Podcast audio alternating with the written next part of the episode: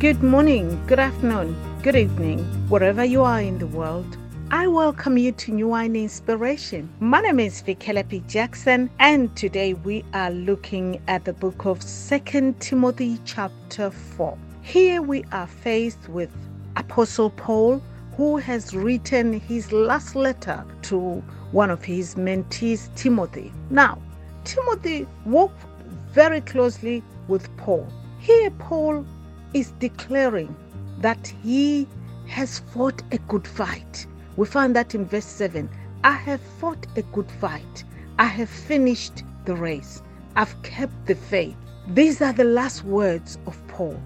But listen to what he emphasized on. He says, Timothy, number one, this is found in verse 2.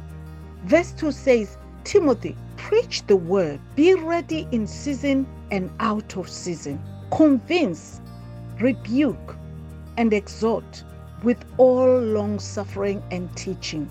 Apostle Paul encourages Timothy to embrace his calling. My prayer for you and I today is that wherever you are, whatever season you are in, may you embrace the calling. Apostle Paul also addresses the false teachers. He encourages Timothy that he must put the record straight that the gospel of Christ is preached. Once again, my prayer for you today is that you will pick up the baton and run the race. Apostle Paul, as when he speaks about he has run his race, he has come to the end. He is encouraging here the importance of the gospel of Jesus Christ. I read verse 17. It says, But the Lord stood with me and strengthened me. May you be mindful that as you run your race, the Lord will stand with you.